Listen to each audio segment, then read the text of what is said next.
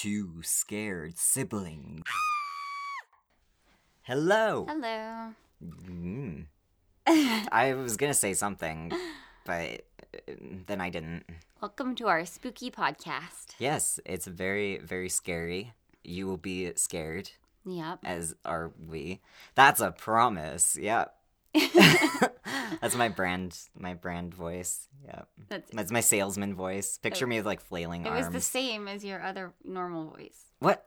Oh, I put an effort into that. Dang it, you're right. It kind of was just the same as other ways. Okay, well, I'll work on that. I'll like tune up my like 30s like You need Yeah. to use like a accent. I'll make you a star, kid. that one. Yeah, that, that one. Yeah. that accent. Yeah, that accent. it's from a friend of mine. He did it once and I picked it up instantly, so we just do that back and forth at each other I like it. like a lot. Yep. I enjoy Your it. face on all the billboards.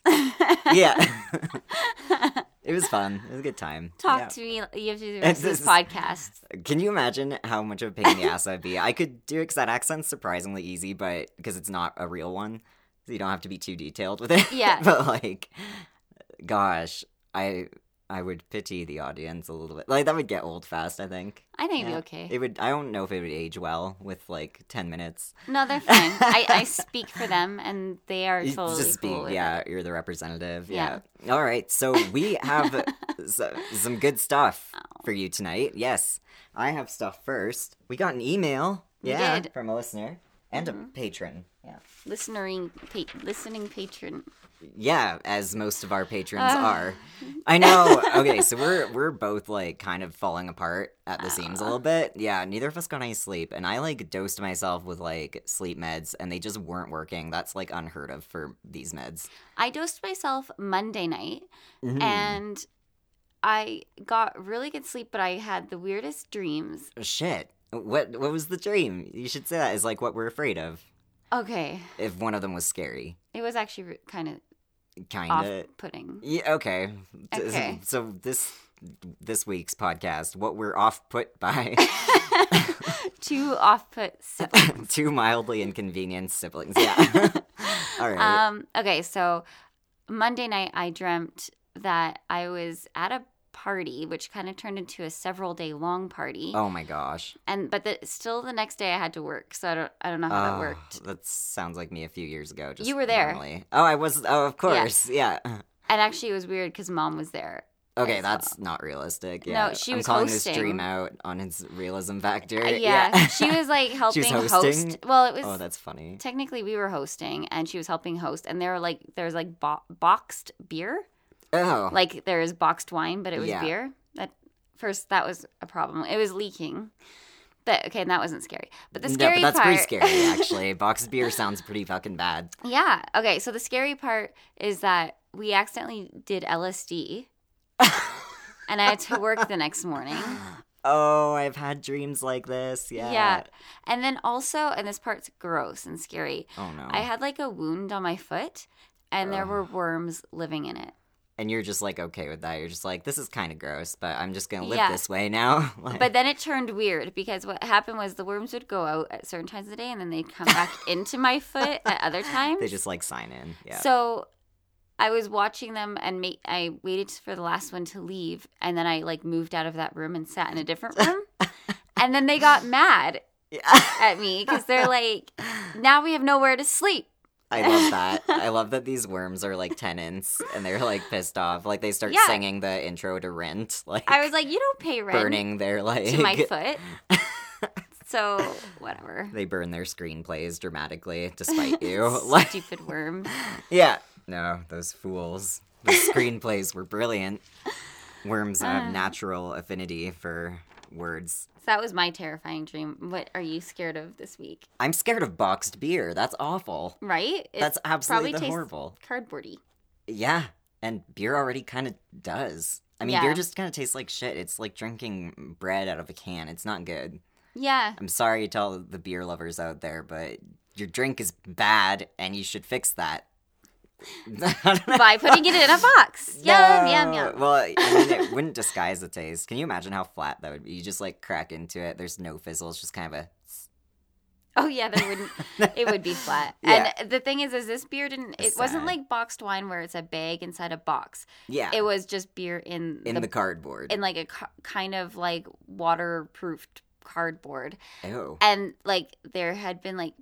I don't know, somehow gotten pinpricks or had gotten like slightly torn, so it was leaking and, Which would happen in real and life. sagging and Ugh.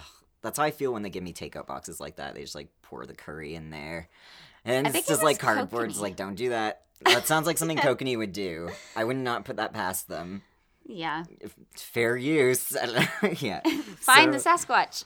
F- uh, Do you remember that? The dancing squatch. Do you remember that? Where Was you- that? Yeah. Okay. So was every that the dancing Sasquatch? No, no, no. There's this thing for the. It may, it might even still be a Oh. thing. I just don't drink kokanee anymore. But you buy a bottle of kokanee, Yeah. and you have to find the Sasquatch on the bottle, and it's always in a different spot. right. I do vaguely remember the It's like a little commercials for that. picture. Yeah. I don't know if they still do that. I thought, okay, we went to a club called the Dancing Sasquatch in Banff once, and I thought that that was like a game they'd played. I was just too drunk to remember.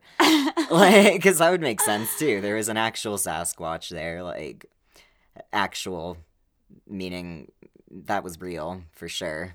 Not a guy in a suit, just the real Sasquatch. Just the real thing. Yeah, yeah, Yeah. yeah. And he danced. It was a pretty realistic suit. I don't know. Maybe it was the real. Maybe it was the Could've real been. deal, He's man. probably like, why is everybody? Why isn't Dancing. anybody scared? Yeah, no. So he just gives up and dances. Like, yeah, he's just like, whatever. That's what I do when I fail to frighten Weird people. Canadians. All Just I wanted to do is go to Banff, Yeah. and now I've got Canadians grinding on me. this is about the worst possible scenario. Like it's right up there with being shot in the face. I think. Like, yeah. So email time. Yay. because I think that would be fun. And we also have a ginormous case for you. It's Huge. a good one, yeah. So we're only doing the one case. yeah, we're only doing the one case. Um, yeah. So I'm reading an email and then I get off like scot free, basically. I know, and then I have real work. Yeah, no, then you have a sacred duty to report the facts. So Miranda's email excerpts, or Okay, well, our listeners' email excerpts. Yeah. All right. So, a listener emailed us and said, I had a theory about the nipple sucking for the sheep, which is a good way to start good- off anything. yeah, it's great. Yeah. Yeah. so I mean- we covered uh, a creature that, like, uh, like a legend where, like, your sheep's nipples could be sucked by this one creature. It was just like, his, he had a passion for sucking nipples. Who the hell was that? Did I do? I I, did that one. Yeah. Oh, his it was one of sucking the nipples. Yule lads. Oh, yeah, it was one of the Yule lads. Yeah, so it was a Yep. Christmas. That was only a few. I can't. That was a few days Why ago. Why can't I remember this shit? brains sometimes don't work so good. That's okay though. Okay. So, a theory about why this Yule lad is maybe into nipple sucking. Uh, it mentioned like poor or homeless guys, sorta. So I thought maybe someone hungry with no food would try drinking milk from the sheep if they were desperate, and that's where the nipple sucking thing comes from. I don't know. That's my guess. See, and that's a good theory. It is a good theory. It must have come from somewhere, because I Yeah. mean, I wouldn't think someone would just whip this out and be like, you know what I'm really afraid of? Well, and that's Someone sucking thing. my sheep's nipples. The Grýla and like the Yule lads were inspired by, um, like, I had told you, right? inspired by like these guys that would wander around all poor, wearing stuff that like covered their faces. Oh my gosh, sounds so classist. Okay, that's not what I all meant. But poor, like uh, "Ah, all I hate desperate." those," says Ebenezer, like just spits on the ground. Like, well, I'm sa- I'm saying it from the point of view of the people in the houses well, because um, yeah, this is there are what people like wandering around with their faces covered, right? and this is what the legend came from is like probably these people either afraid that their children would be out playing during or this that their sheep's nipples would be sucked. Rich people Yeah. are fucking weird. Like, exactly, what are they trying to protect? like if you're if you are poor and you're wandering around and you're starving, yeah, you would. sucking milk from a sheep's nipple wouldn't be That a bad be- idea. No, it wouldn't be unfair. I, I was about to say I would do it, but then I had to think for a sec. I was like, I, um, mm. yeah, okay, fine. Out of desperation. So, a listener wrote more and said, Actually, me and my brother drove to the Gladstone Cemetery one night. Ghost hunting, of course, but I was too coward to get out of the car and wander around in the dark amidst the gravestones. That's fair. Plus, we had no professional equipment such as night vision cameras or EMF meters, so it was kind of pointless. But I said, wouldn't it be funny if those demons knocked on that shed three times? Because I was goading them and wanted a reaction. Um, but yeah, but like in the Bible, it says not to talk to them. So instead of talking directly to them, I just uh, did it roundabout. Okay, so I get that. Yeah. Mhm. So trying to get their attention without talking to them directly. So, behold, something tapped three times on the shed where the maintenance man keeps stuff. No one was out there but us, and we could see the shed from the car. It was dark, but for a single street light that illuminated the shed and parts of the grounds. The cemetery was deserted, and we were in a car parked down the side road leading into it. I said, the fr- insert friend's name, Did you hear that? Something knocked on that shed three times. I was quite happy and scared as well. I think it's her brother. Yeah. Yeah. Yeah. Uh, I think it's a friend. I feel like. Oh, it's- is it? Yeah, maybe, but like, uh, yeah. She, uh, listener was with someone. Yep. and uh, yeah, shed knocking. I'm surprised that actually worked out. Um, can you imagine if it was just a guy in the dark who like really wanted to scare you and was like, "Oh, that's just perfect." That would be awesome. yeah. Mhm. Uh, okay, so another thing that happened that night is, in brackets, see, I'm sensitive to where I can sen- uh, sense slash feel things and other people's emotions to some degree, and I sensed something appear near the back of the car. But when I looked out the window into the darkness, I was scared, and so I didn't want to see anything scary, but at the same time, I kind of hoped to. Uh, friend, on the other hand, saw a dead little girl with Ugh. black gaping holes for eyes and a smile that literally stretched from one ear to the other No. in his rearview mirror on that side of the car. Ugh. I'm really, really glad I didn't see that. He's used to it. He's seen ghosts since he was little. And I think he's fearless, sort of, because of this. Um, so, like, just no sense of danger or fear at all. So, yeah, that's one of my short tales of our trips to the Gladstone Cemetery. And there's, like, a little, like, footnote here. Uh, we went to the small, more quiet one in Calliope one day during the daytime, and Calliope is where I used to live and where Mum still lives. And we both heard a child's running steps go past us when we were the only ones in the cemetery. Yikes! So there's a lot of cemetery shit Well, going on. Well, someone's gonna be somewhere's gonna be haunted, it's gonna be the cemetery. Yeah, it's a right place to go. I mean, they're ghost hunting, so like you're in you're in the spot, the- Mm-hmm. Yeah. the hot spot With yeah. all those bodies. ghosty, the cold spot. No. No. You're welcome. No. You can always count you. on me. Yeah. this is what siblings are good for, I think. Torturing. Yeah. Yeah, no. It starts with puns, it ends with waterboarding. Things escalate. Yeah. Or pouring pepper in, in yeah, other. or pouring pepper in my eyes, you mean. I, I don't remember doing that. So yeah, so she held me down, and poured pepper in my eyes as a child. She was like a young teen, and I was like five, four, something like that.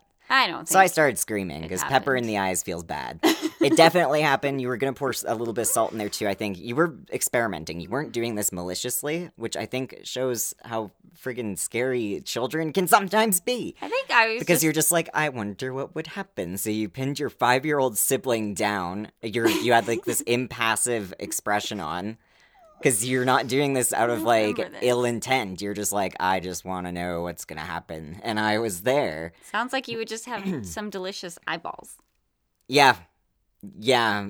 Peppery. Nicely seasoned. Nicely seasoned the Duchess. It just reminds me of being like eaten by an Alice in Wonderland character. Oh yeah. All right, so we have a great big fun case. Yeah. Well, I Hmm. Yeah. mean, it's got some dreadful, dreadful details, It is it's dreadful. Okay. as you have come to count on us for. It yeah. Yeah. I mean, we're not gonna let you down. No, So no. this is the case We'll of slake your thirst, you sick fucks. y- you bastard. I just start You accursed like sons. alienating Yeah. everybody. Okay. Um, the case of JonBenét Ramsey. yeah, Yeah. This is huge. It's big. Yeah. It's long. yeah. I'm doing it have heard of now because there's been an update. But Yes. I'm going to talk about the whole case. And uh, okay, I didn't mean to do this. Oh, Um, the video that I found. So I did this all based on like a documentary that I watched yeah, and kind of just took notes uh, because Yeah. I didn't really just want to go by the Wikipedia page. no, it doesn't have all the the details. And I I know I told you my theory Yes, about like who done it, Yep. and I didn't. Is this a mystery? Yeah, I didn't mean to choose um, a documentary that agreed with me completely, Yeah, but this documentary agrees with me completely. so source documentary. Yeah. YouTube. The yeah. name of the documentary is actually The Case of JonBenét Ramsey. Yeah, in case you guys want to check it out. Yeah.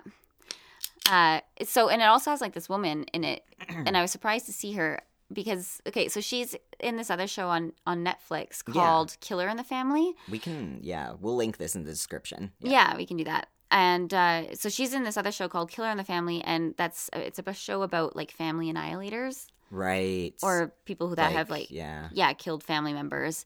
Yeah. And uh, she's she worked with New Scotland Yard. She was trained by New Scotland Yard, and she is a behavioral analysis and behavioral Anal- analyst? Analyst. Yeah, I know. I want to say analysis. a too. forensic forensic behavioral analyst or analyst. I don't know. why I can't say that. Okay, Analysis. analysis. I keep wanting to as well. Uh, I think it's because I keep thinking of behavioral analysis unit. yeah. Um, criminal like from minds. Criminal Minds. Yeah. Yeah. well, Okay. this is kind of the real life version of that, I guess. Probably less glamorous. yeah. Basically, yeah. Okay, Um, so what happened to poor JonBenét? So I will just do a quick overview of the whole thing, and then I'll go into like more details and how they picked them apart. Okay. So she was an American child beauty queen who was killed in her family's home in Boulder, Colorado. A lengthy handwritten ransom note was found in the house. It was like two pages. Wow. And her father, John, found her body in the basement of their house about eight hours after she was reported missing. Yeah, so she was still there. She was still there. Yeah. Uh, she had sustained a broken skull from a blow to the head and had been strangled, and a garrote was found tied around her neck. The autopsy report stated that the official cause of death was asphyxia by strangulation associated with craniocerebral trauma, Wow. which is problematic on it on its own. Problematic. Well, it is because I mean, that sounds terrible. like you either die from strangulation or, or a blow from the from- head. yeah, Yeah. and they discussed that in there, but I was like initially confused about that statement um because they aren't associated with each other. No. They're two separate things. No, Um, I mean it makes sense because I would think they would be associated because you'd hit someone and then just to make sure they were dead, maybe strangle them once they were down. So Yeah, you didn't just have to pin them down at their full strength. the, then you should be able to Mm. decide which one actually caused death. Yeah, yeah, that's that's the part that's weird. And they've listed two ways that are completely separate from each other. yeah, so they have no idea which one happened, like which one was That's- the actual cause. Yeah, I'm pretty sure that's how they word it when they're like, I don't know, actually. yeah. It was one of those two things. Yeah. Her Ugh. death was ruled a homicide. The case, obviously. Nope. I mean, she I just strangled she just did it yeah. herself. Uh, the case generated na- nationwide public and media interest in part because her mother, Patsy Ramsey, who was herself a former beauty queen, had entered JonBenét in a series of child beauty pageants, and the crime is still unsolved and remains an open investigation with the Boulder Police Department. Well, yikes. I I don't know. Mm-hmm. That's why we Child beauty queens are so weird. I know I find it terrible. they had bit. some video of her on the Oh no. documentary, and Yeah. I was like, "This is inappropriate." Oh, really? Oh, because this is mid '90s. Yeah, this is before they Mm-hmm. even have caught on to like just how bad child beauty pageants are. So you probably see they like, might even still be stuff. bad, I guess. They might be. They just TV has more like standards for that now. Like people are catching wise to the abuse that happens in these scenarios, Mm-hmm. Yeah, so they're so, probably like, less likely. down. Yeah. Yeah. Like there was this one video of her where she was like in this gown, right? Yeah.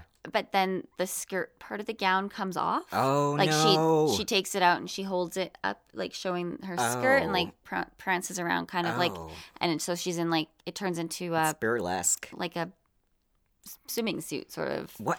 Ew.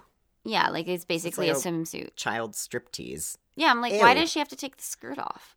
Yeah. I mean, Are you actually judging her butt and legs? yeah. Are you actually? Oh, gross. like? I wonder. Ah, you don't. Oh, it- God. so many problems with Yeah. that life. Oh, that's so gross. Yeah. Okay. Yeah. Okay. All right. So these. So that woman that I was talking about, uh, the family killer woman. Yeah.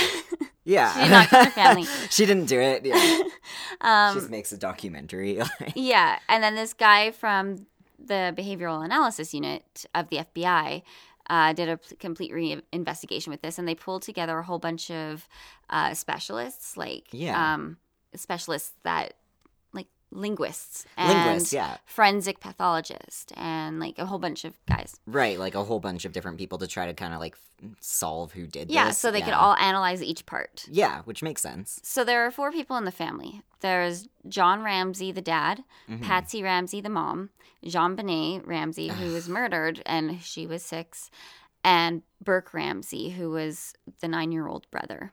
Okay. So this so she was had an older brother. yeah, she had an older brother named Yeah. Burke, and I know Burke and JonBenét. Hmm. it's so weird, right? Like It's interesting. Jean Benet sounds French, but then when you look at it, they are not French. It's Oh. John, Patsy, and Burke, and and then JonBenét. Yeah. Yeah.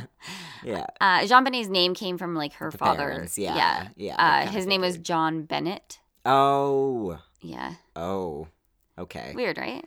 Yeah. Strange. Okay. Mhm. Yeah. All right. So what happened? So this is John's second marriage. He had three kids from a first marriage, but one of his, his daughters, Beth, was killed in a car accident when she was like in her early twenties. oh. So Patsy was 14 years younger than John. She was 21 to 22 when they met. She had a degree in journalism, and she ended up working for John at one point. Um, John had a good job at a computer company, and so they were wealthy. They had like two planes and a 30 foot yacht and stuff. So that's like extremely wealthy. Yeah. Yeah. Just just a mildly, just a little. Just a wealthy, little bit. I mean, like only they were kind planes. of well off. Yeah.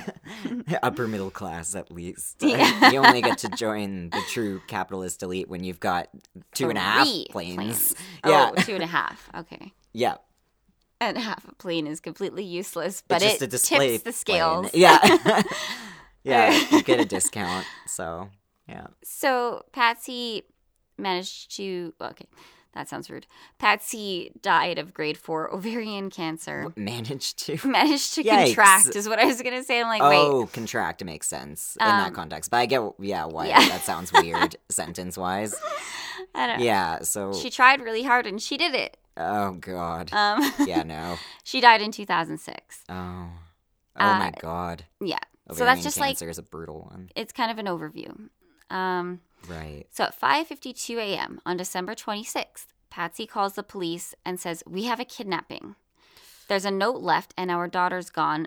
Six years old. She's gone. Six years old. I just found the note. There's a ransom note." And these Oh. these, these are all so responses. she was obviously like yeah, upset. Yeah. yeah, she was shrieking, and these are all answers to questions that they were asking. Oh, yeah. The The 911 dispatcher yeah. was. Yeah.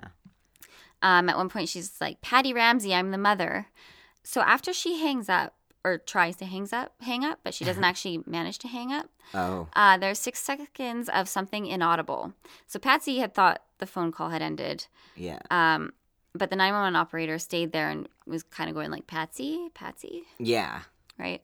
Um, usually people will not hang up the phone when they're on the phone to 911. They'll stay on the phone because that's like their lifeline. Yeah. No, most they'll tell you to They're stay like, on "You're the on the way, right? them. You're on the way." Yeah, and usually they'll tell you to stay on. They'll be like, "Okay, stay on the line with me." Mhm. Yeah. I mean, as a kid, I used to think, okay. And, and then I would hang up right away so that they could get off the phone and come get me. Yeah, because you don't realize the dispatcher's not driving. They are not the ones coming.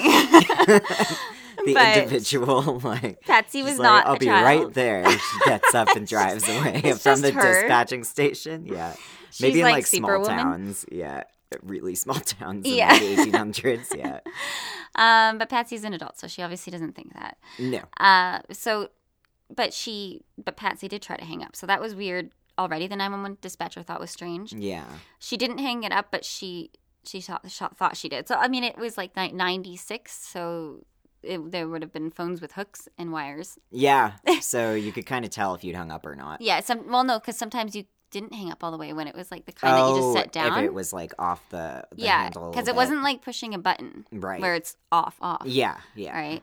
No, that Um, makes sense. Yeah, it has to like latch fully. So the use of "we" in "we have a kidnapping" kind of reduces ownership, is what they said. Which makes sense. Yeah. Um, and then she doesn't mention JonBenét's name, which is strange. Yeah. like usually you'd be like, "She's been is- kidnapped. JonBenét's been kidnapped." Yeah, right? before realizing. You don't say, "We have a kidnapping." no. a six-year-old female is missing. like that's not what she said, but that's kind of like what they're likening it to. Madame, we may have a kidnapping on our hands. yeah. Come Like swift. that's it's weird wording. Bring the lanterns.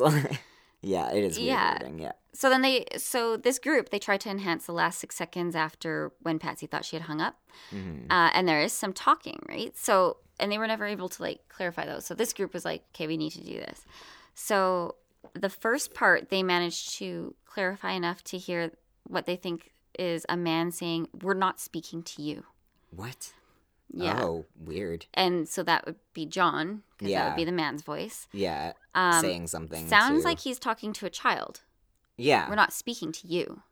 yeah. And then another voice, which is a female adult voice, probably So Patsy's Patsy, voice, Yeah. saying, What did you do? Help me, Jesus. Oh my god. Yeah. What did you do? Help me, Jesus. That's weird. And then the third part, um, because there were three garbles, Yeah. uh, was, What did you find? Oh. And it sounds like a child's voice. Oh. Yeah. Oh, that's so weird. Yeah. and that could be Burke. Yeah. Well, probably. Yeah. It probably wasn't JonBenét. Um. Well, no, but it sounds like a child. Like it, you, it's still very, very okay. garbled. Yeah. So it was pretty muffled, but they assume that this was yeah Yeah. I mean, a child's this, voice. It, well, Yeah. it does sound like a child's voice when they. Oh, they played it. Hey, Mhm. on the documentary. Yeah. Okay. So, the Patsy and John's account was that Burke was asleep at the time and had nothing to do with it. Like he wasn't awake when they called nine one one. They had checked on him and he was as- like after seeing the ransom note and finding out that JonBenét was gone. They checked on him and he was in bed Right. asleep. Which doesn't seem to line up with the call. Yeah. Yeah, and they never apparently asked him if he did hear anything. Uh, but this, like, this child's voice on the recording would imply that he was awake and talking to them, right? Yeah. So they talked. So this group went and talked to Kim Archuleta, Yeah. who is the nine one one dispatcher, and she nobody has spoke nobody spoke to her about it in tw- sin- in the twenty years that like What? yeah So like no one's addressed uh, what happened. no one's asked So- her anything about that phone call. That's like weird. the police, nobody interviewed her, Oh, which is weird. And That she was never weird. called to testify. Nothing. That's so fucking weird. And she even says she's like, I was waiting for somebody to come talk to me, yeah. um, because she thought the call was really weird. Yeah, if it stood out that much to her, it would have been worth talking about. Yeah. Because they research like far smaller details in murder cases than that. That's a big one. Yeah. um, so they played the phone call for her again, and she she thought she heard.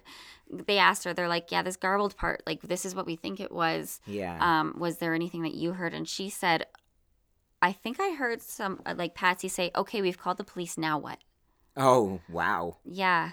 So like went Okay. from freaking out like, Yeah. ah, my daughter's Yeah, like uh, almost like a performance. Yeah. Okay, Yeah. we've called the police. Now what? Um, very calm. And it Yeah. disturbed her. So she tried to keep listening during that six seconds before Patsy actually fully managed to Hung hang up the phone. Oh shit. Yeah. Oh Um, boy. Yeah. So she realized that she hadn't hung up. Yeah. So she thought there were two voices, maybe three. It's and she thought the call sounded rehearsed. Yeah. And yeah, she didn't des- testify in the grand jury. Which is you know something rich people can do. They can pay people off. Yeah, exactly. Oh. So she was told she, she didn't. So the grand jury is where they like present all the evidence that they've got, and that's when they can decide. Okay, are we going to indict? Right. Yeah. And so she would have been testifying in the grand jury with her evidence. Like that would be Oh, considered yeah. evidence, and Yeah, then no, she wasn't asked to testify. Yeah. No, it's weird. Uh, she did get a phone call. Said that there was a ga- she was told that there was a gag order until it goes to court, so she couldn't talk to anybody Uh-huh. about it. Oh wow. And then she was never asked to come to court. No, of course not. So it just shut her up until the case was over. Yeah, basically. Wow. So after this frantic call, that there's that complete gear shift. Like she goes from frantic to Mm-hmm. From calm. frantic to like, okay, we've called the police. Yeah. So she Yeah. called at 5:52 a.m. and the first officer arrives at 5:59 a.m. Yeah.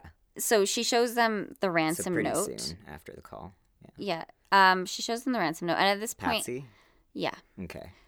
Yeah, Patsy's got control of this ransom note. So there's never been really been a case of where somebody left a ransom note and then murdered the person and left them in the house. No, because that seems But you're not going to get your ransom. no, no, exactly. Like it doesn't follow up. Like you'd have to take even if you're gonna like forge one, you'd think you'd drive them out too. Like Yeah. if you didn't think about it, yeah, yeah, because uh, yeah, no, it doesn't make sense for an actual kidnapper to do that. No. There's no point in leaving a note if you just killed them, Yeah. I mean, uh, because that leaves evidence behind. and even if you did kill them, you don't you're not. leave You don't want the them body. to know. Yeah, you don't want people to find it. So they left the ransom note on the spiral staircase, like on the steps of the stairs, which is That's a weird, weird too. spot to put a ransom note. Yeah, I mean the whole thing's just weird. Yeah, it's very weird. yeah, but Um, okay. so there's Say this was the weirdest kidnapper ever.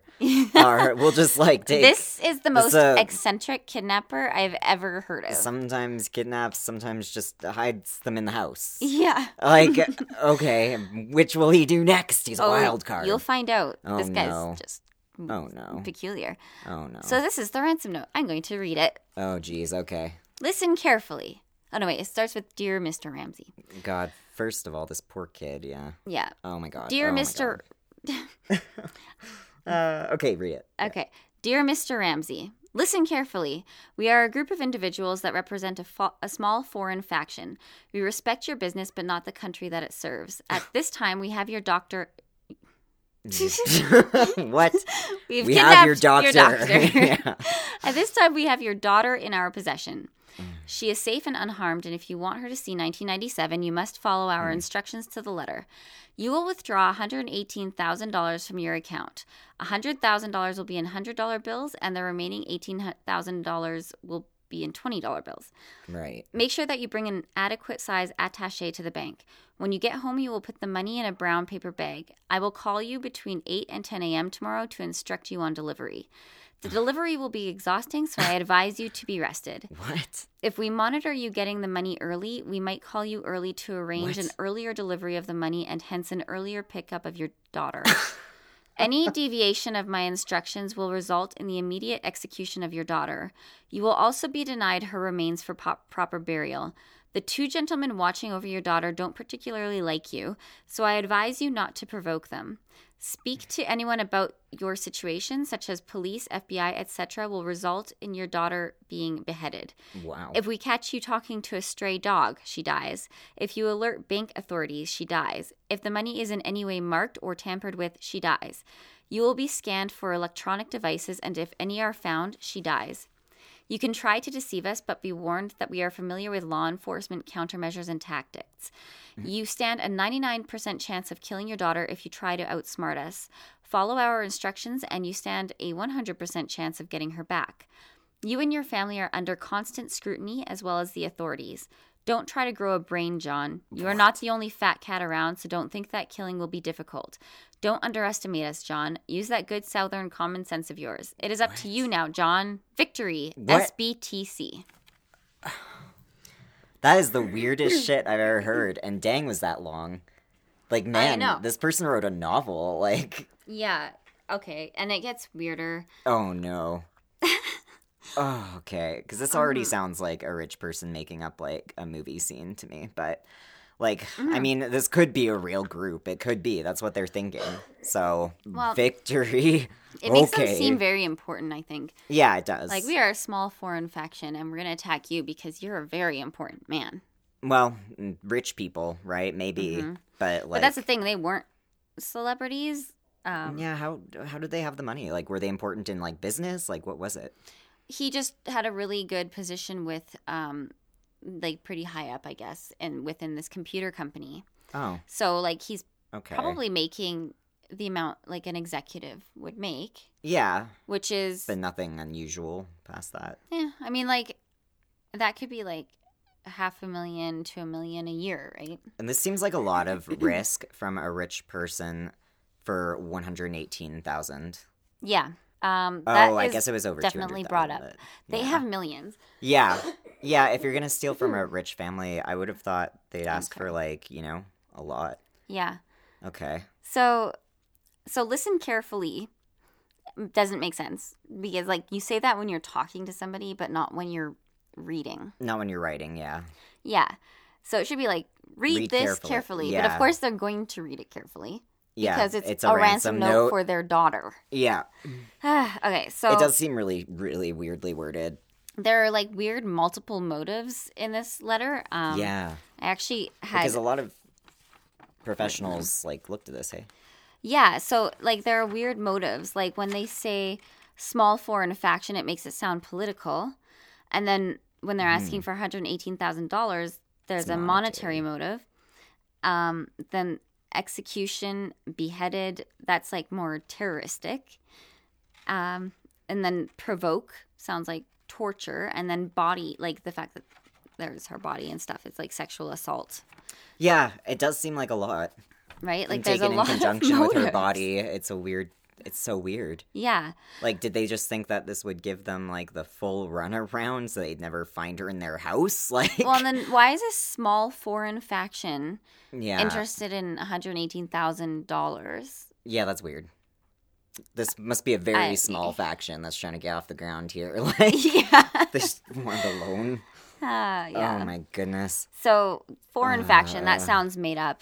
Uh, the specific instructions about the amounts is weird. Southern common sense sounds like only someone from the South would say, I'm sorry. Yeah, I don't know what that no, even means. none of us look at the South and say, uh, Oh, those those, common sense.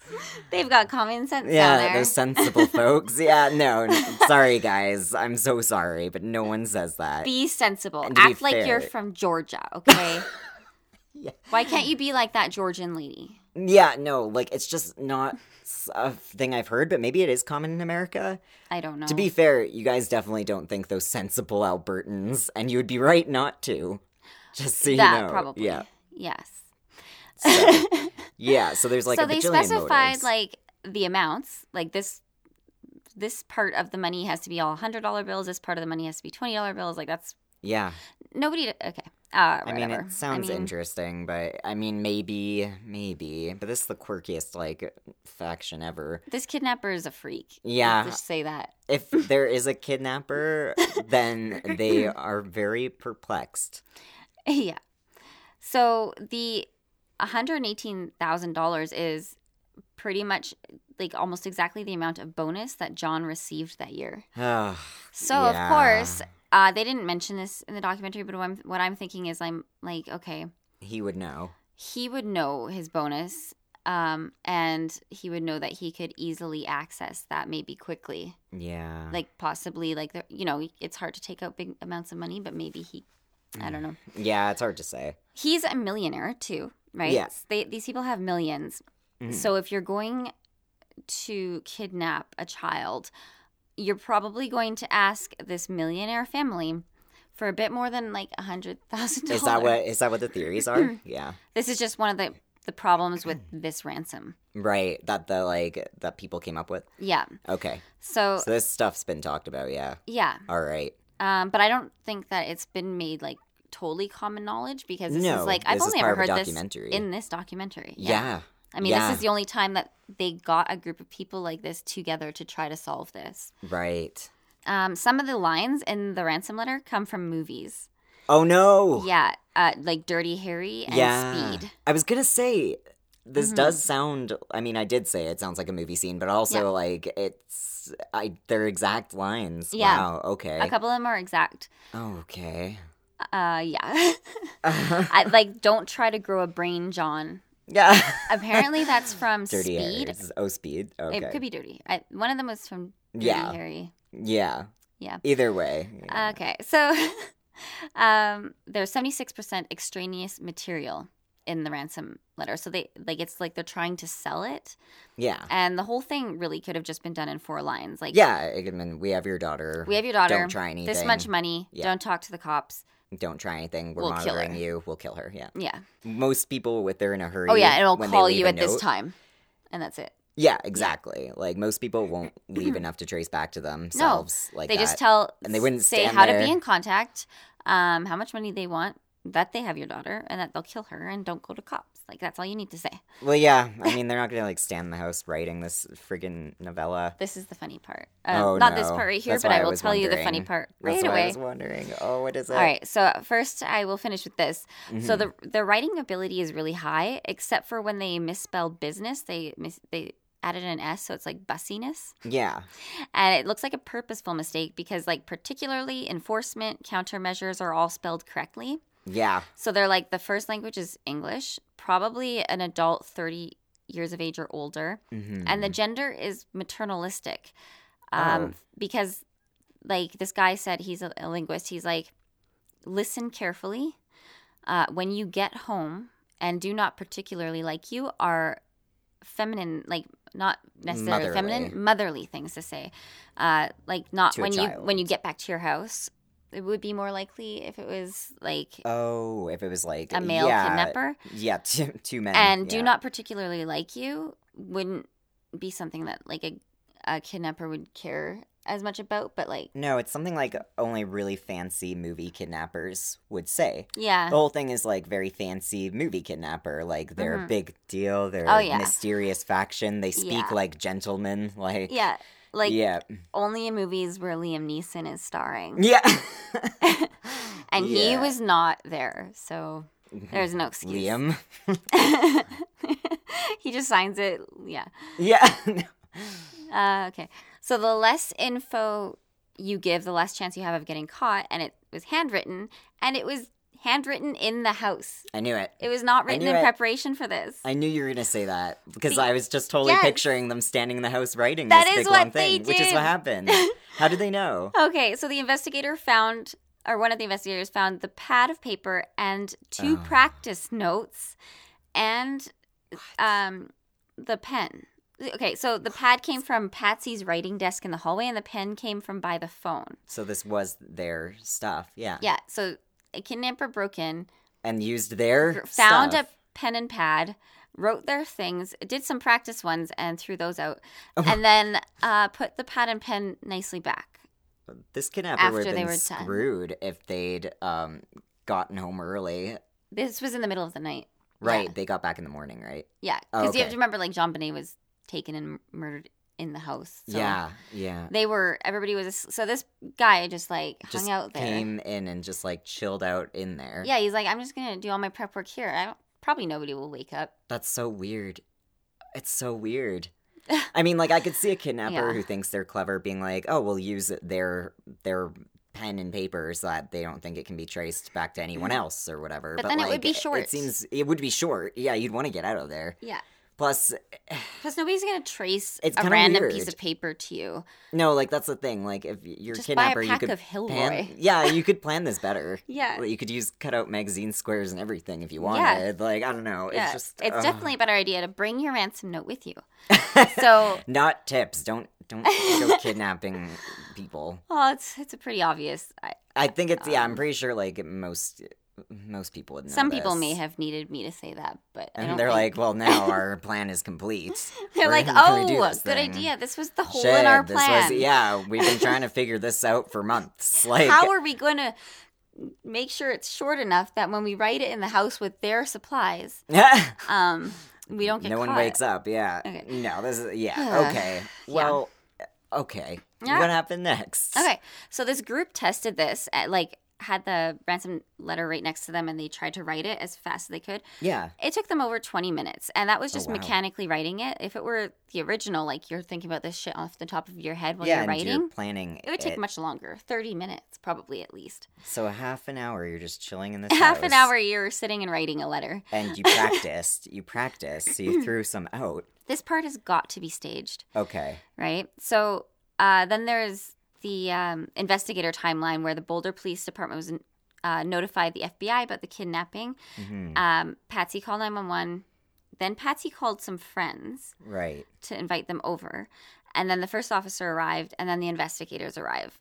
Okay. So that's Um, the timeline. All right. Yeah.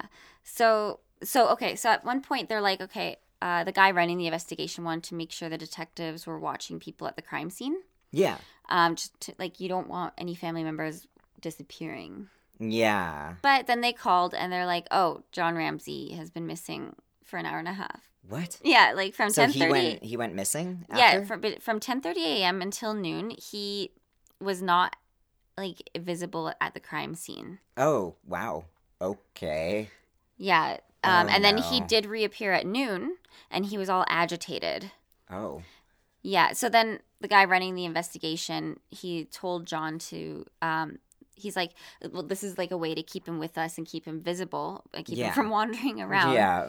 Um, he's like, she came up to him and he, she was like, okay, we're gonna search the house. We're gonna start at the top and work our way to the bottom. And this was a way to keep him busy and Mm-hmm. Right. in the presence of an officer. But one thing though that does make sense if if this was a kidnapper, John would be agitated and would probably want to walk away because you know if he if he genuinely thought he was being monitored, then they'd see him talking to the cops if he stuck around too, and also he wouldn't have time to like go and kind of like call the kidnappers or anything like that. What do you mean? Like it makes sense that he disappeared for a bit and then was agitated when he came back. Because Yeah. like the exact thing the note says, your daughter's gonna get like executed if you talk to the cops or whatever, right? Like Yeah, but the cops are then he talks to storming the the, cops. house right yeah. now. So, but I mean, I could see you panicking and like running out and trying to like bargain with them or something. But he didn't have a contact for them. yeah, that's the weird part. Was he, like, is he just gonna the try to like figure figure it out? Like he just tries Yeah. to figure it out. There's no way of contacting the kidnapper. Yeah, it doesn't seem likely, but people. I mean, people do weird things when they panic, but I But I think it's a and a long shot. half, I think it's a long shot. Yeah, I uh, want to be fair to them, but that's too fair. That's too fair. Um, well, I mean, depends on what happened. yeah. So then they learn later on that when the officer said he like officer asked him to go search the house with her, um, he grabbed the family friend and uh, made a beeline for the basement door. And the family friend his name his name is Fleet White. And yeah, okay.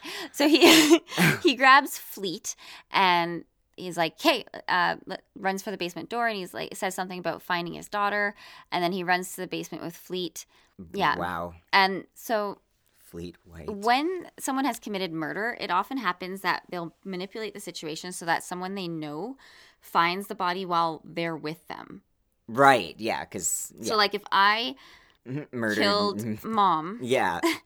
and uh, I didn't want anybody to find out, but I knew where her body was, I'd grab you Right. and, and be find like, the body with and me. then let you stumble upon the body. Like, hey, can you go check the bathroom where Yeah. I killed her, and I'll check the closet. Yeah. yeah. And you go into the bathroom, I and I find like her, kind of follow you in, and I'm like, yeah oh my god!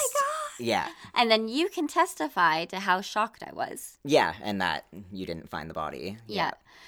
Uh, so they find her body. Yeah. I mean, it's in the house. Yeah. So, but John and Fleet find the body Yeah. because John helps his friend stumble Well, we think it, that. I think. Yeah. Okay. Uh, so, uh, yeah. I mean, this is not me stating facts, No. but No. so they find her body, and then John grabs her body, brings it upstairs, and puts it on the floor in the hallway, like by the entrance. Um, and where she's gonna be trampled on because there's a lot of people there. So that's a yeah. It's a then an move. officer moves her to the living room and puts her on the floor in the living room. Oh. So the the crime scene's already contaminated because like this, oh yeah. you know, the the investigator, one of the detectives arrives there and he's standing there on, in the entrance and they're like, "Oh, he moved the body." Ah. And he's like, "Where?" And they're like, "Oh, well, at first it was there where you're standing." no. Yeah. These people. Oh, so but you mean that, like that's not a big deal because we'll just Mm. test your shoes and the floor. Oh my god. Like, I yeah. yeah. I don't know. Okay. Mhm. These people. Okay. So, yeah, uh, and then of course the body was moved again. So it's been moved twice. Yeah. So Which it's is already No good. a huge compromise. Mhm. Yeah. this is not good stuff. No, I could see the first time because they might not be able to stop him from grabbing her, like the father from grabbing her. But Yeah. like, what were they doing? I don't know. Why didn't they section her off? Like, Well, when he came up with the body, the, he, they should have been like, they should have um, immediately quarantined please the area. stop, please, sir, and yeah, I will step away and take we'll... it from here. yeah. Uh, so they examined the basement. One window in the basement was broken, Mhm. and there was a suitcase by the window. They are thinking the intent, possibly with the suitcase by the window, was to maybe put the body in it Oh, and then remove it from the crime scene. right. But it also could have been used to like get back out of the window. Oh, okay, so they're not sure if this was used as a stepping stool or not. Yeah, they mentioned. Yeah, exactly. Was there a footprint on it? Like, I, Okay. apparently not, Mm. which is weird. Yeah. So when you walk into the cellar, um, which is the part of the basement where she was found, there's Yeah. like finished basement area, and then there's like Unfinished. less finished basement area. Right. So it's like uh, sort of half finished. Yeah. Yeah, and because it's a wine cellar, Oh, right, right, right. That makes sense. Okay. so there was no light on because uh, they had already been looking, right? Yeah. Um, without the light on, you can't identify objects. Like if you're standing in the doorway. So these people, they recreated the house. By the way, they built the entire thing the exact same way it was Wow. the morning when they the This cops is a were there. big case. They yeah. built it from crime scene photos, right? Yeah. And from like floor plans of the house, and they built it just like in a yeah. So they Yeah. actually built this whole thing so that they could reenact some of the stuff. Reenact exactly what happened. Well, yeah, 'cause it's a big house. Okay. yeah. So And the big case. Yeah so they they tested this out and without the light on you can't identify objects when you're standing in the doorway of the cellar so Mhm. you would have to turn on the light but some testimonies said and i think probably it might be fleet uh, said that he called out she's here before turning on the light Mm, so like okay. he so he found her told, before he actually could see her Yeah. And he then- testified. Yeah.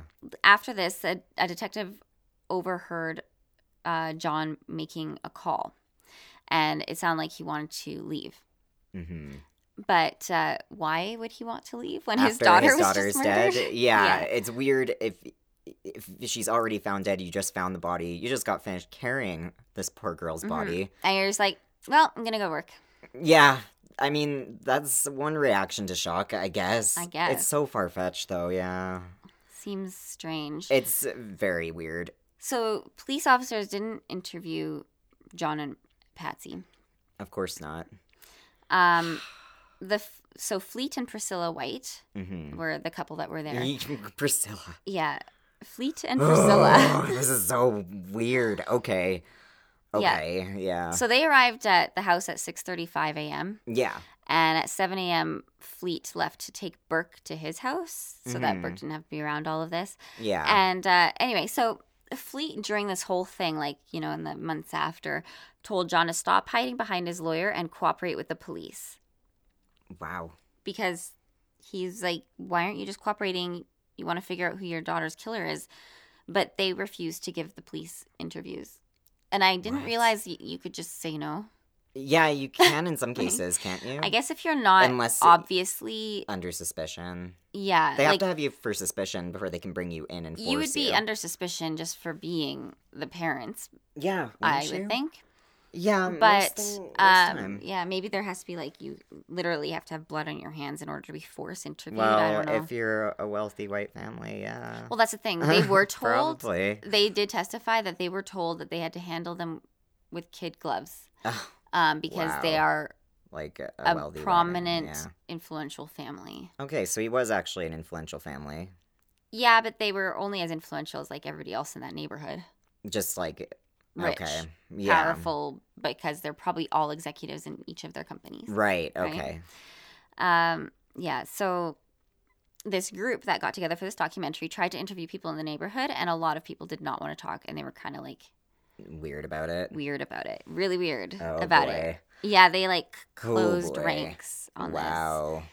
this, um, which kind of I guess makes sense. But who who knows what they've been asked and how they've been asked? Yeah. Yeah, that's talk. true. well, that's why I was thinking. Like, has everyone paid off? Like, were they including paid cops? off or were they threatened or what? paid off and threatened? Yeah, That's how. That's how them rich usually do things. I I don't know. Like, I don't. I don't know. I know. This wasn't handled right no. in any case. So Patsy's fr- they interviewed Patsy's friend Mhm. Judith, Mm-hmm. and uh, Judith said that her daughter had come over to play once with JonBenét and commented on like the trophies and stuff that JonBenét had won in the Oh yeah. pageants. yeah. And JonBenét was like, "Oh, thank you, but those are really like more my mom's." oh, weird. Yeah, like her. Her mom just still had her trophies on display. No, they were JonBenét's trophies.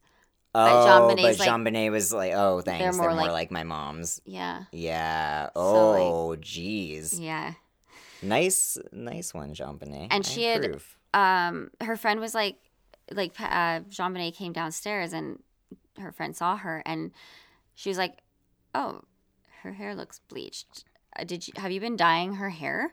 And uh, Patsy was like, "No, of course not. That's from the strong summer sun." Ugh, In like, I think they went to Michigan or something for the summer. Oh, I had a wealthy family. Like, um, yeah, like I didn't. I had a wealthy like, friend, a friend whose family was super past wealthy. life. Yeah, in Yeah. past like, would have to be very far past. But uh, in elementary school, like everyone there was rich except for our family. We were like the only ones who weren't.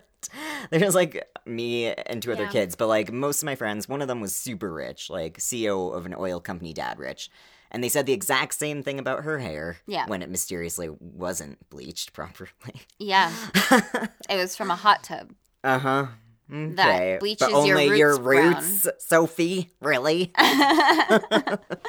okay. So. So, this friend, Judith, she talked to the police twice and opened her door to reporters mhm. and basically was cut off from being their friend because Oh, because of that. they went around telling all their friends don't talk to the media, don't talk to the police. Oh, Yeah. so the family did actually tell people not to talk. Yep. Oh my gosh. Okay. Um, I mean, like it could be passed off as being like we want our privacy, yeah, it could be, but seems unlikely. But I mean, it's not impossible. but if you want your daughter's killer to be found more than your privacy, which most I people wouldn't would, tell them. uh, Yeah, I wouldn't tell them not to talk, to talk to like police or reporters. Like, no, I wouldn't say don't talk to. I would be like, I'd be like, please don't, don't like say some crazy ass about this on your YouTube channel. Yeah. ye old 1996. I'd be like, don't talk about like I don't know yeah, you know, how I got a boob job three years ago or something. yeah, or something. Yeah, Um. you can leave some things out. Yeah. Yeah. Exactly. Um. All right. So it was originally thought that she died from asphyxiation due to strangulation, right? Yeah. And then um, they noticed the cranial trauma, Oh, and so they just added it, which is really vague to the report, right? yeah. This is so weird. Um, and the family, there's this guy named Werner Spitz who they interviewed, who's a forensic pathologist, Yeah. and he like, or he was actually part of this group, and uh, he was there like he worked on the JFK assassination. Okay, so he's a big deal. Yeah, and he had done like sixty thousand cases, Yeah. and his name is Werner Spitz, and they didn't want him involved at all. What? Yeah, like they wouldn't let him in the house. Okay. He did review the autopsy findings, and um, it's like they were afraid that he would be able to find something. Yeah. Well, which makes sense. he He, worked on an assassination. Like. Yeah. Yeah. So he couldn't come in the door, wow. but he yeah, that's did weird. review the autopsy findings and Good. found that she had a blow to her head on the right side Mm, at, so that's like, when it was found. here. So it's like these cops aren't even trying though, because like this seems like Mm-hmm. you know cop theater. Like we're trying so hard to find this killer. Someone comes up with like a detail. or- No, just, we didn't. Yeah, we'll we'll take care of We it. We didn't hear that. Yeah, but we're trying so hard to find this killer. So Yeah. hard. Yeah, like it just seems it seems performative. Yeah. It does, yeah. Uh, Okay. yeah. So So the bone underneath the area showed a perfectly rectangular defect. oh, and he got to look at like photos and um, of the crime scene and he saw the this like it's like this long cylindrical uh, flashlight on the kitchen counter yeah. and he checked and if you hit with the the end that had the light you know that Mhm. flares out with the light bulb in it Yeah. and uh, he checked in that if you If kind you of like slammed it. if you put it down into like her skull it would fit perfectly Oh shit. it would cause that exact rectangular So it was like break so like the the base of a light bulb. um no it's like when you take a flashlight Oh, a flashlight. Okay, I thought you said light bulb. I was like, okay. Did I? It sounds I don't know. impractical. No. Okay, well, it was the base of a flashlight. Okay. yeah, so it's the flashlight and it's the part that fans out around the light yeah, bulb. yeah. Yeah. No, Yeah. that makes sense. Oh, jeez. Ow. Yeah.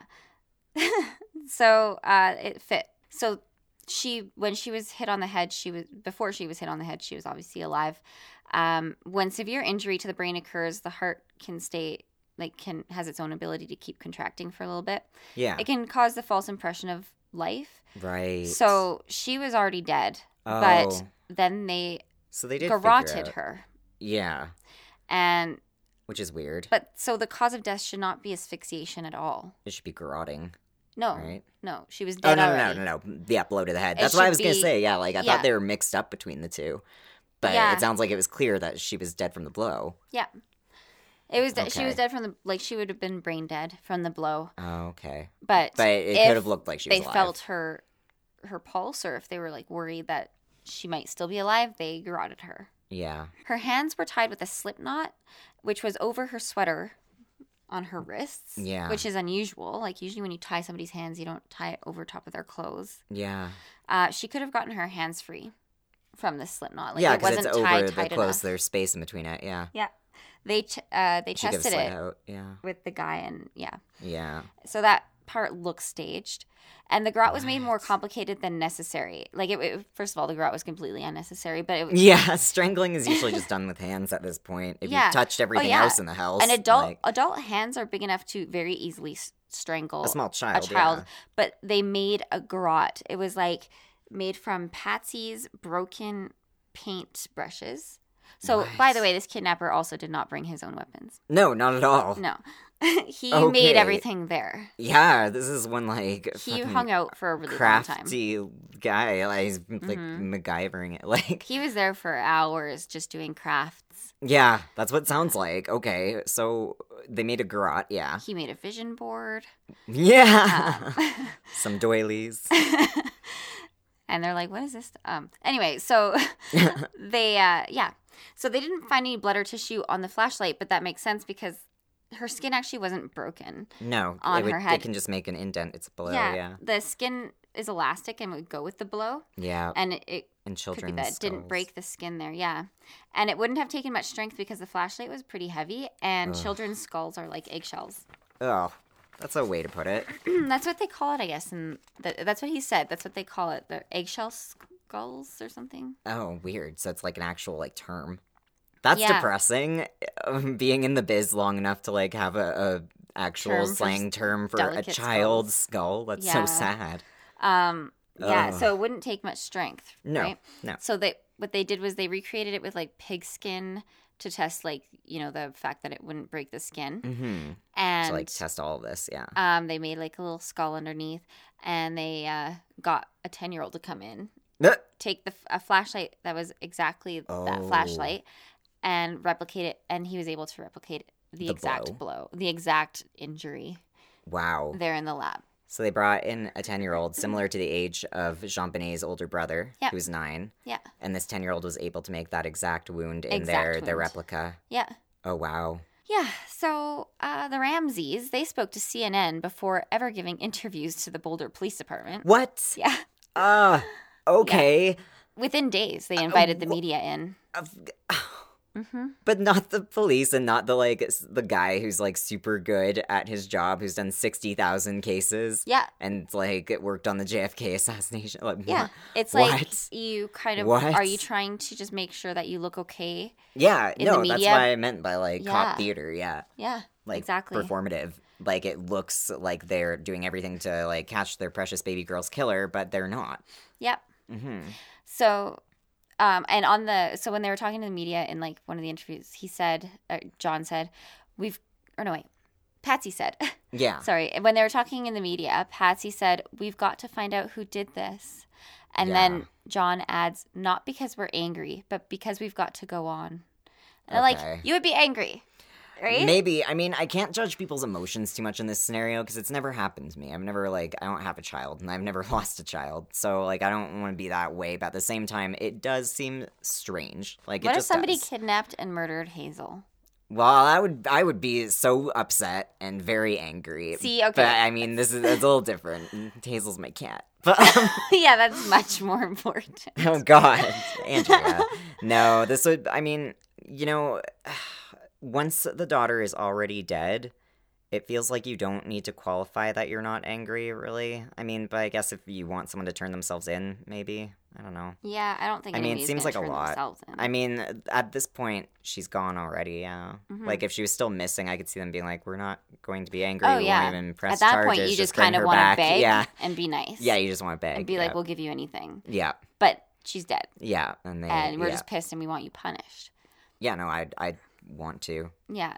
Um, anything I've ever seen, the parents just want the person to be put in jail for the in rest of most their life. cases. Yeah, in most of the cases If we've not covered. kill them Yeah, with themselves with their bare mom hands. would do it with her bare hands. I know. Yeah. Yeah, so basically, then the interviewers uh, had asked Patsy, or well, had asked both of them, "Are you fully convinced that your daughter was kidnapped?" hmm And then Patsy kind of was just like, with her mouth kind of open, kind of vaguely shaking her head no and not responding. And then John says yes, and then Patsy starts nodding. Oh, okay. And John says, "We need to know why." this is creepy. And he skips past needing to know who did it. Yeah. He's like, "We just need to know why this happened." So did he maybe like know if if But that's the this is, implication is, that that he knows? Yeah. you want to know who first, right? Yeah, we want to know who did this And or why. Theoretically, you know why. Because because well, it, with the note, they that's what I was kidnapped thinking. her and they told you why. and they told you not to talk to the cops and then they probably killed her because they saw that you talked to the cops and slipped her body back into the house. Yeah. Well, you'd already know why. Yeah. hmm I don't know. Because you did exactly what the note told you not to do. Exactly. Like it would make sense. Yeah. yeah, you want to know who. Yeah. So the reporter that they interviewed said that this whole thing was really odd. Yeah. Um, very little kn- was known about the Ramseys before this. They weren't famous. There's no reason why this should have become the big sensation that it did. Like other people's children have been murdered. hmm Um, but they figure it's probably because it was the week before Chris, week week after Christmas, and they had to fill in the gaps in news. Like there's a gap in the news in that time Right. where there's not much news happening, and so they filled it with like videos of JonBenét and pageants, and oh. filled it with news of this happening, and therefore it became big because everybody was like, "Oh my god, look Yeah. at this pageant girl who, yeah, Yeah, this beautiful little pageant girl. yeah." Yeah. Well, it would catch your eye for sure. Yeah. Yeah. So it wasn't until April 30th Oh. that they finally decided to speak with the police. Oh my goodness. Yeah, Okay. yeah. Um. So, about the broken window, um, John had actually done that when he'd forgotten his keys before, and they just hadn't replaced the panel. okay. Yeah, or the Mhm. yeah, which means that That's handy, which means that they didn't nobody say broke anything. in. Yeah, and it means that then they didn't say anything. Like you'd think when the police first found it, John would have stepped forward and be like, "Oh, that was actually me." yeah, but I mean that he did say that, or On somebody said 30th, that. I don't know if he said it. but yeah. Okay. Um, and from the crime scene photos, they could see that there's an old intact spider web. What? Yeah, That's weird. like one that was not brand new from that morning, but like had obviously been there. It wasn't the spider web; it was a cobweb, right? Yeah. and it had been sitting there, um, and it was intact in the window. So if somebody had crawled through recently, yeah, it would have been gone. it would have been, yeah, Yeah, that wouldn't be there. yeah. And uh, then they also talked about the amount of damage to her genital tract. Oh no. Oh my Um, god. Ew. The amount of damage is almost non-existent. Oh, thank God. Yeah, Oh, I There thought was, this was a like, different one for a sec. Oh, thank goodness. a few absolutely microscopic wood fibers were found. oh, that's weird. Um, but they could have been either inserted or secondary transfer, even from when the body was moved, apparently. Yeah. There was blood in her underwear, but there was only one spot, and it could have been from anything else. Mm. Um, so there may not have been a sexual assault. God, I hope not. Yeah, it doesn't Yeah. sound like it. It doesn't sound like there Not was. from not from an adult at least. Yeah.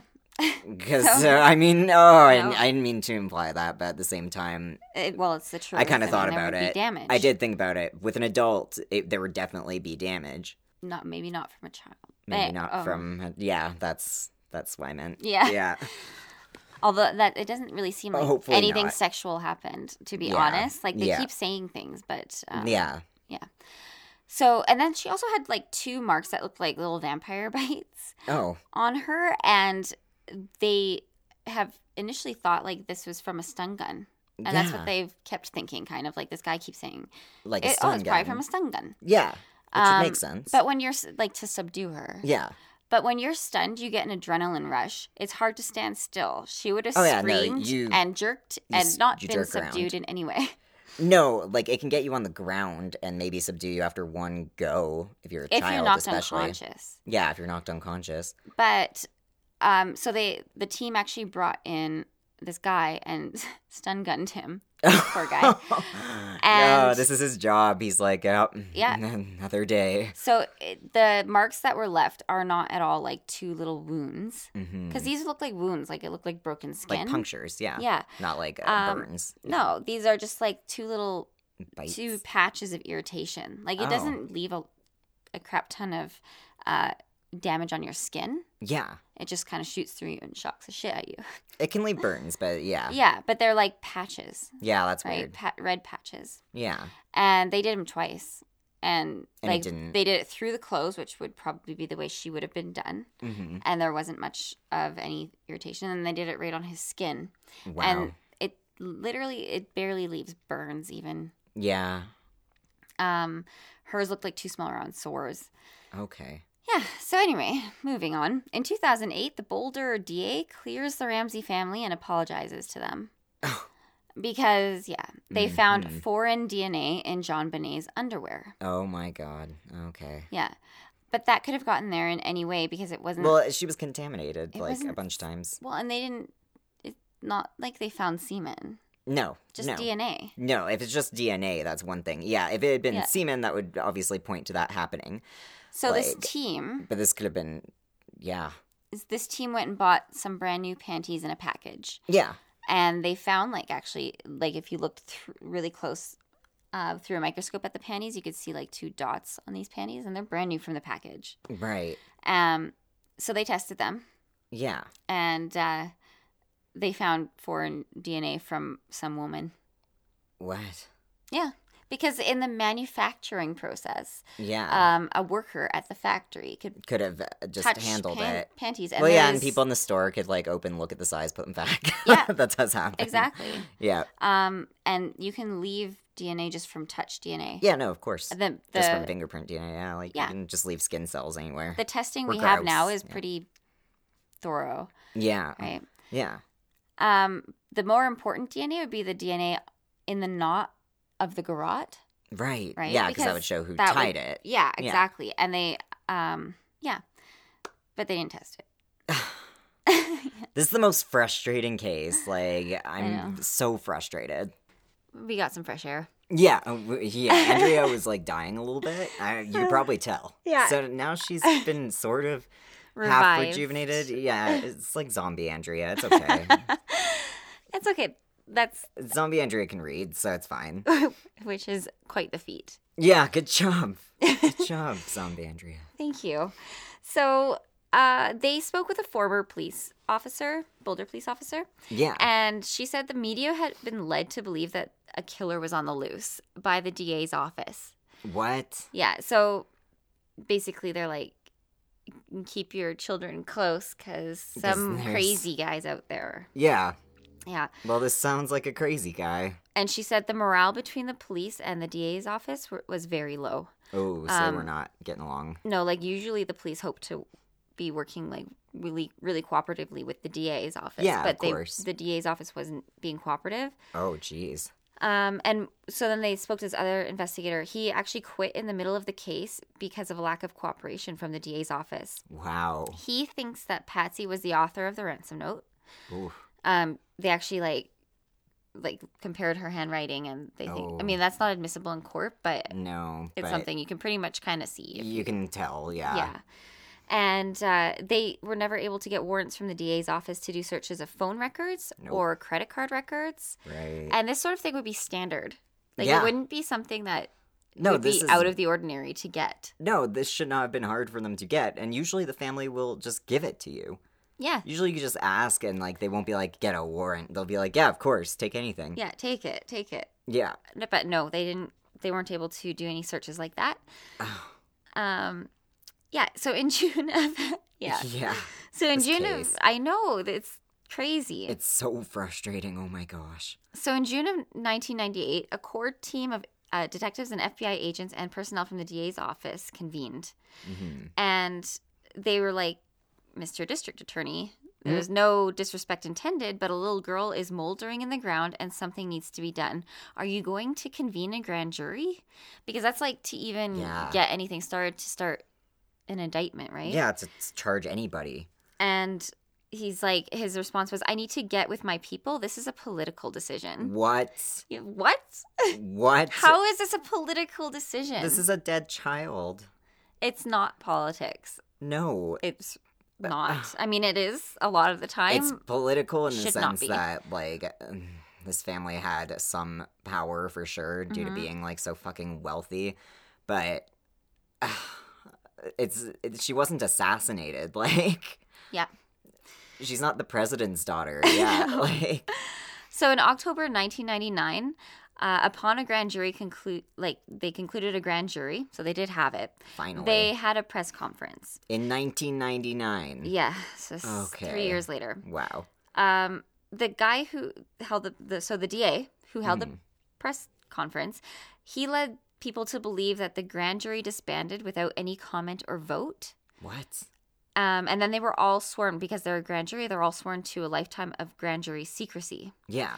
But 14 years later, one of the grand jurors finally stepped forward Wow. and disclosed that they had actually voted to indict the parents. wow. And he like Oh, took their votes, put them in his pocket, Ugh. and was like, "Yeah, there and is now you're sworn to secrecy. there is no no vote to indict." What you talking about? Wow. Holy God. shit. Yeah. Oh my god. Ah. All right. Okay. Yeah.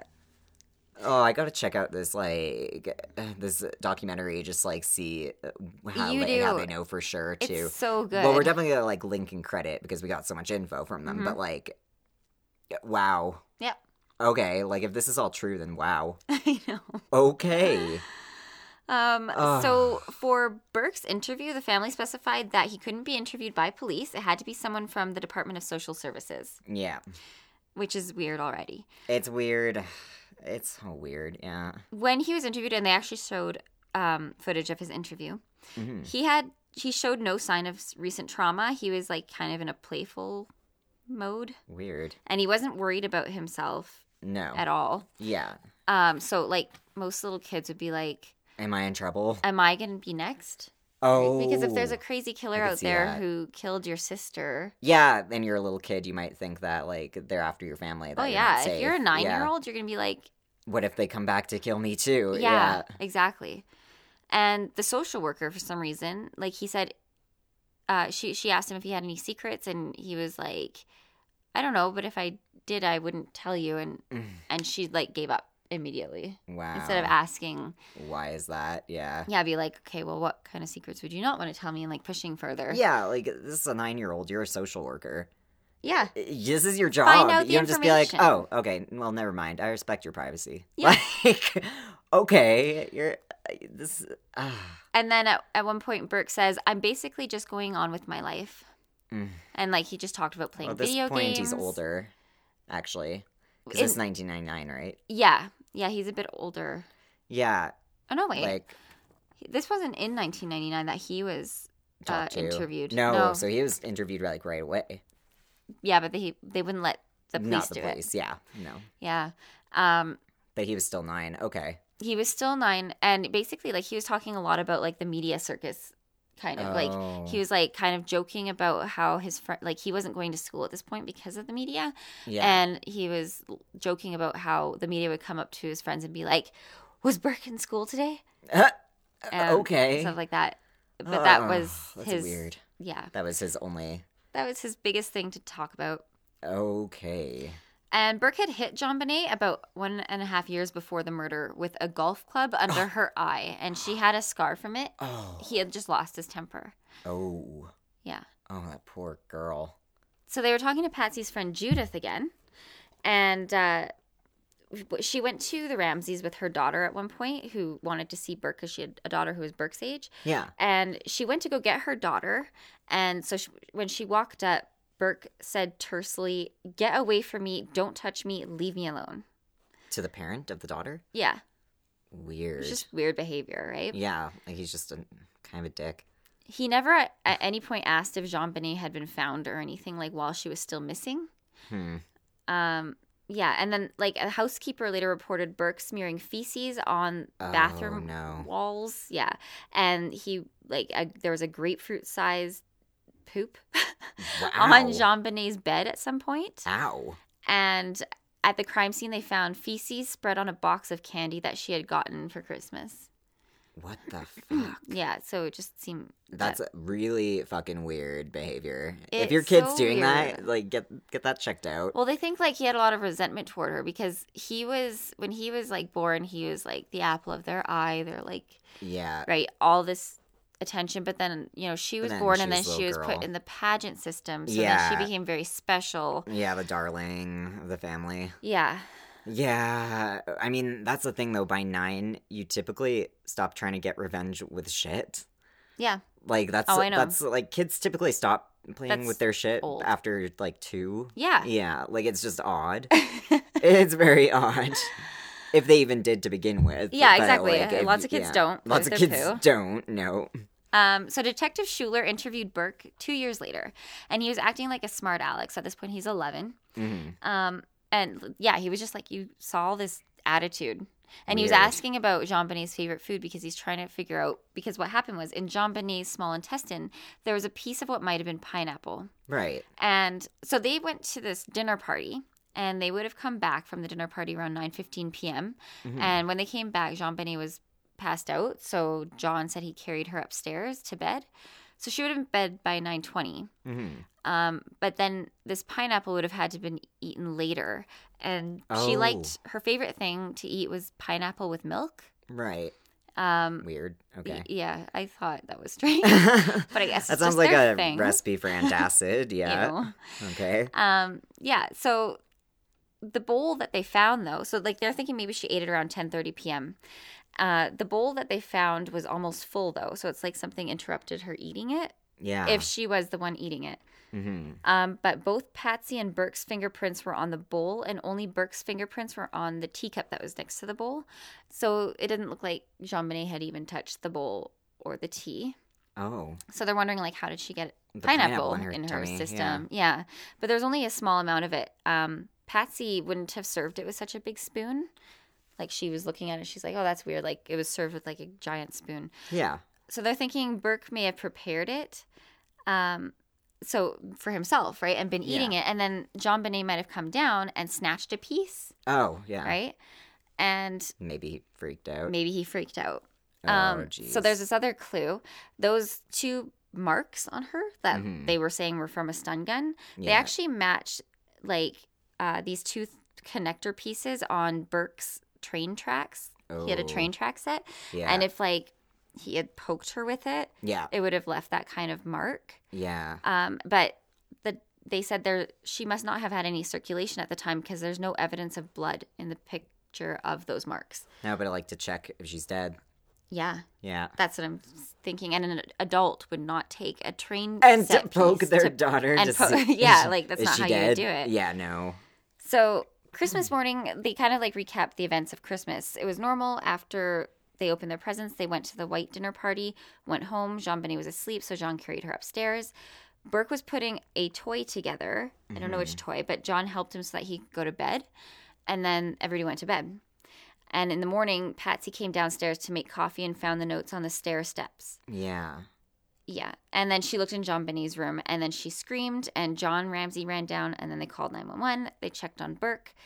They called the Whites and the then the police came and you know John went to the basement and Yeah. all of that. Oh, so he's saying he went to the basement during that hour and a half that he couldn't be seen oh. to try to determine how somebody could have gotten in the house, but that wouldn't have Right. taken an hour and a half.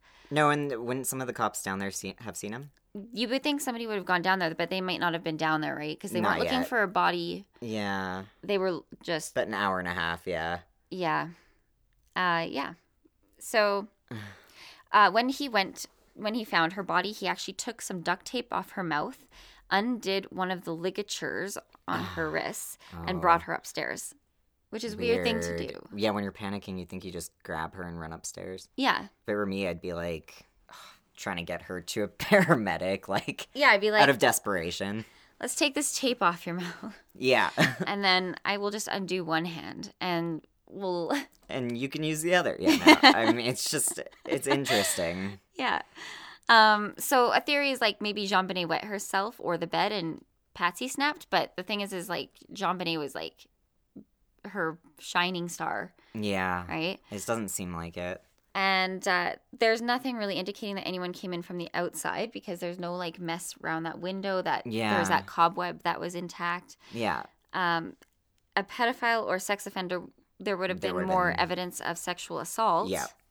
So then there's the obvious theory, which is that she she irritated Burke probably by grabbing a piece of his pineapple, and he was already you know resentful toward her. Yeah. Maybe even because of Christmas gifts or something, right? Like Yeah. just With the shit. tipped on- him over the edge, and he like ran a, chased her and grabbed the flashlight, hit her, Ugh, and then the rest of it was what Covered up Yeah. by her parents. Yeah. And then there's been that update. Yeah. There's an update in a magazine recently. Yeah. And then I also had found it online. I was like, oh, well, yeah, this is going to be everywhere, right? Because Yeah. everybody's like, oh, let's solve this. This is a big case. Yeah. It is a big case. So the guy's name is Gary Howard Oliva. Uh, he's a drifter and a drug user. He's 54 year old registered sex offender, and he spent time in prison for the assault of a seven year old child in Oregon. And he once tried to strangle his mother with a telephone cord. Wow. In 2016, he was sentenced to 10 years in prison for uploading child porn, Ew. and he even refers to himself as a deranged pervert. Well, he's not wrong. He's not wrong. No. uh, his friend Michael Vale says that Gary sent 15 confession letters to him about his involvement. Mm. And he had previously admitted that he was near the, the crime scene. And the night he died, he called Vale to The reveal. night she died. Yeah. yes. The night sorry. JonBenét died. Yeah, the night Benet died. he called Vale to reveal that he'd done something terrible, horrible to a child. Um, he had a well documented obsession with JonBenét. Ugh. He keeps a drawing of her in his cell that says at the top, I love you, JonBenét, never forget you. Ugh. And he said, I made a pact with JonBenét's soul to always remember and keep her memory alive. Ew. Yeah. So, Oh. private investigator Ollie Gray had stayed on the case. He died in 2017, but he had stayed on the case until then. Mm-hmm. And he said that Gary could be involved. He was a person of interest at one point, and he was a paranoid schizophrenic who claimed that he communicated with JonBenét's ghost. Yeah. Um, and he actually showed up at the vigil held at the crime scene, Oh, creepy. which is weird because he should have been interviewed like right away then, but he wasn't interviewed until two, the year 2000. Yeah.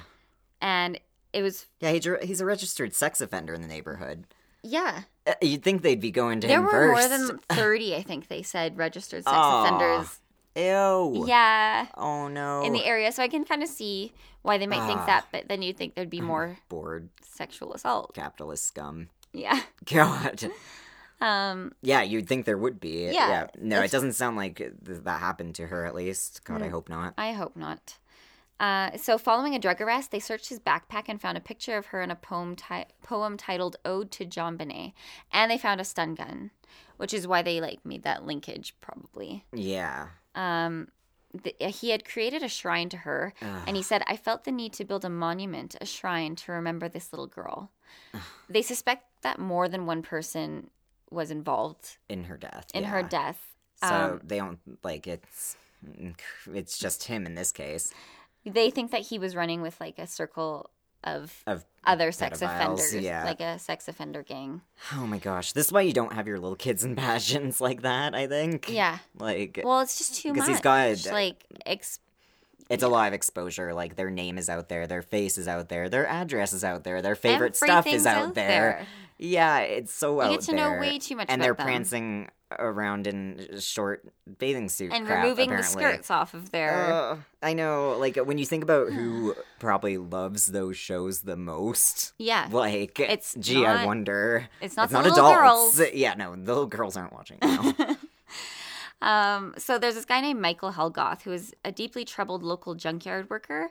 He had a history of sex assault and bragged to a coworker before the murder that he'd be coming into a large sum of money soon, which would make Oh. sense if he had decided to do the ransom. to do the ransom. Uh, but they never found out anything from him because he died of a self-inflicted gunshot a month after JonBenét's death. Oh, So Helgoth and Gary were acquainted. yeah. Acquainted. Acquaintant. Oh my god. Okay, because Aw. they both went to a church. zombie Andrea. she can usually read. I can't. Sometimes I have to like poke her a little, With give her train some tracks. brains. Yeah. No. no, no. she's still alive. Keep reading. Ugh. Um, so they both went to a church that ran a soup kitchen near the Ramsey home, hmm and so that's how they were acquainted. Yes, you did it. Um, so just days after the murder, Gary called Vale and was sobbing on the phone. Uh, Vale said he related to me that he'd done something horrible. He was just sobbing like you never heard a grown man sob or cry before in your life, and I knew it was serious. hmm Um, and he had a cassette simulating raping kids that he sent Vale, Wow. and he ref- he talked about making bacon strips out of little girls. Okay. Wow. Hmm oh Um, wow. He said, I believe she came to me after she was killed and revealed herself to me. JonBenét's murder touched me very deeply. She was an exceptional girl. That doesn't sound like the person who murdered her. No. Like that doesn't sound like. Honestly, That's he not the just sounds language, it, like- batshit crazy. Yeah, no, he just sounds like crazy and obsessed with her, and Yeah. obviously is a child rapist. But it- it doesn't sound like he was there or did it, or wouldn't he be saying like, "It was hard to kill her. She was so dear to me," like Yeah. or something. Like you'd think it would be more first person, not like, "Dang, wish this hadn't happened to her." I talked to her ghost. Yeah, like that just sounds crazy. This is my shrine. Yeah, no, like he just sounds like a creep. But that's not surprising that he would know these things about her and have a shrine to her because she's like a little child celebrity to these people. Yeah. Like Well, exactly. they probably keep up with all their favorite little pageant contestants. Yeah. Ugh. Oh god. I don't know. Like, honestly, Yeah. yeah. Yeah. It sounds pretty suspicious. And if it was what we were thinking, then they got away with it. Completely. Yeah. Yep. Well, yeah, if it's our theory, like what we said, Which is like It a makes lot of sense. people's theory. because Yeah. if she ate the pineapple around 10:30 p.m., hmm then it would have taken and then she calls at like 5:50 a.m. Yeah, it would have taken them a while to figure it out. to make the garrote And the note. and the note. Yep. Yeah. Yep. I mean, I think that's the most likely. The guy in jail just sounds obsessive and crazy, and like Yeah. usually they wouldn't even be public like publishing his like account in a magazine because they'd be like, like if this wasn't a pedophile talking about a little girl and was like a fan talking about a celebrity hmm in jail, Yeah. like say you know after Marilyn Monroe died or or something like Yeah. if she'd been murdered or something. Like uh, one of her fans who's already in jail for something else like oh I I did it. Look I've got a shrine to her. Like Yeah. that I mean to them it's a celebrity. So if this Yeah. what this case wasn't like a pedophile and this girl it would look crazy. No one would publish that. Like Yeah, they'd be like well can you prove it? Before they were like oh, okay we'll take your word for it pedophile guy. Like Yeah. it's not it's like how reliable is this man? He doesn't sound very reliable to me. No, I know. I sounds mean, like he has got questionable judgment. like, well, that's solved. yeah, well, Case closed. yep, sounds good. Like, uh, okay, All right. yeah, that's really weird. Yeah, you would think. I don't know. You'd think there'd be like, unless that there's something they hold they held back from the magazine interviews where he actually was able to prove he did it. Like, if that's the case, then okay. it doesn't even sound like he's still claiming to have done it. No, because when you're crazy, you're gonna say whatever. Like he called this guy on the night of saying he did something horrible. Well, who Mhm. knows that that call even happened? But Plus, they did do something horrible, just not to Yeah, her. Like, he could have done anything. he's a pedophile. Yeah. He's done pretty bad things. Yeah, he's probably like, like yeah. I mean that's true, Vale. You have like, Uh, but to who exactly? Like, Yeah. how, how many? Like, was it Jean talking- Bonnet? yeah, was it her? Was it the other kid? Like, I mean, because yeah, pretty much nothing he did wasn't horrible from that account that you just read. So yeah. I sounds know. like everything he did was really horrible. yeah. I mean, he was a pervert who had assaulted people, uh, who had assaulted children before. So Yeah. Wow. yeah, I don't know how to wind down from that. No, I know. That's a hard one. I'm just like, like- this is not cheery at all. This is horrible. Yeah. Like, hmm. So we're making a theme song. I Oh, yeah, don't know how to doing like that. derail. Yeah, I'm We'll just just, like, like, oh, switch tracks clumsily, uh, yeah, stumble into this topic. But it's true. We are like still looking for people who maybe want to make us a theme song Mhm. for our opening, just like ten seconds or Yeah. something like that. And uh, I came up with Something an idea, but then I need Ren to actually make it. Yeah, I'm gonna try making it too, or or we will be like asking around. We might I could even like publish something on Twitter to see if anyone's interested. Yeah. Yep. Okay, so there's Okay, that. let's do that. Yeah. We're everywhere. Yeah, Everywhere. we're everywhere. We're Two Scared Siblings everywhere, including YouTube. Want to check us out there if you like listening to your podcast on YouTube.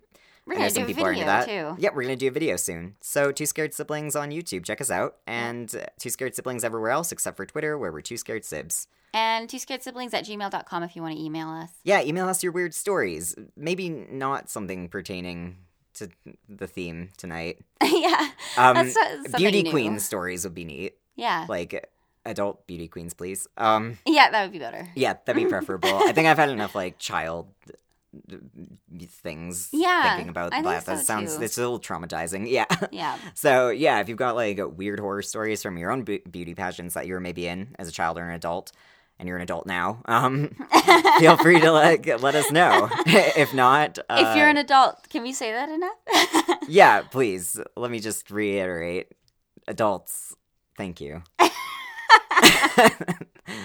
so um, oh dear. yeah, or just weird, scary stuff. Yeah. Mhm, Anything. Yes. It's all good. yeah. All right. All right. We love you. Yes, that's a lot of commitment. Mm, No, it's okay. No. You know what? I'll, I'll take a step out of my comfort zone. We love you. Love, love. You smooched Mwah. last time and this time. I only did that for the Patreon, actually. But this time, The everyone you- gets a smooch Oh, on never mind. their sweet little face. okay. Good night. Good night.